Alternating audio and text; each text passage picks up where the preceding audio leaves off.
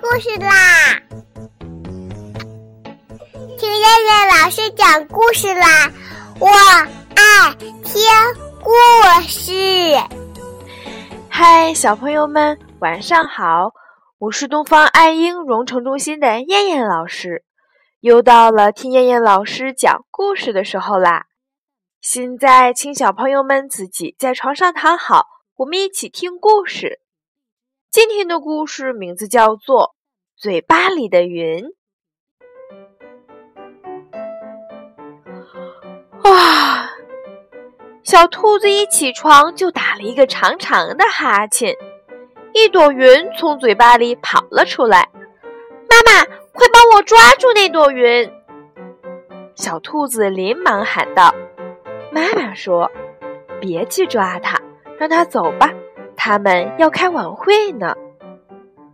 小兔子觉得很奇怪，嘴巴里的云会开晚会。妈妈看着小兔子傻傻的模样，揪了揪它的小脸蛋儿，说道：“是啊，就像小朋友们过节一样，一到冬天，他们就会从嘴巴里跑了出来，然后聚在一起举行冬天的晚会。”那他们会不会邀请我们？小兔子问道。它好想看看嘴巴里的云开晚会是什么样子。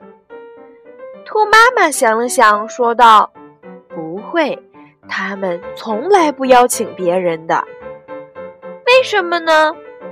小兔子问道。“因为那是云的秘密。”小兔子觉得好遗憾。要是能真正看看云的晚会，该有多好呀！小兔子不停地对着窗玻璃哈气，不一会儿，窗玻璃上留下了许多细细的水珠，大概是云朵们漂亮裙子上细细的珍珠吧。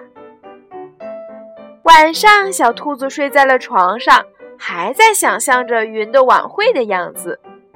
他们会有些什么节目呢？他们玩的高兴吗？他们是不是也玩猜谜语呢？真想去看看呀！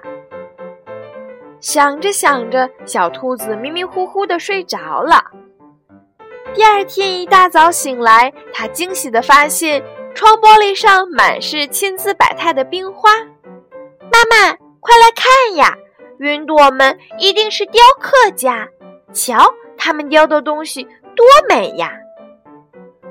兔妈妈笑了，说道：“是啊，他们的晚会就是在比赛，看谁雕的东西最漂亮。